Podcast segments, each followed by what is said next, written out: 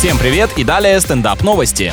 Житель Курской области попытался въехать в супермаркет на коне, размахивая шашкой. Нетрезвый россиянин верхом преодолел первые автоматические двери, а вот высоты второго проема не хватило. Представляю глаза кассиров, которые наблюдали эту осаду стеклянных ворот и после кавалерии ждали пехоту и лучников. Наездник объяснил приехавшим полицейским, что лошадь захотела хлеба, и он решил предоставить ей право выбора из всего ассортимента магазина. Но это уже, знаете ли, зашкаливающая демократия, которая переходит все границы.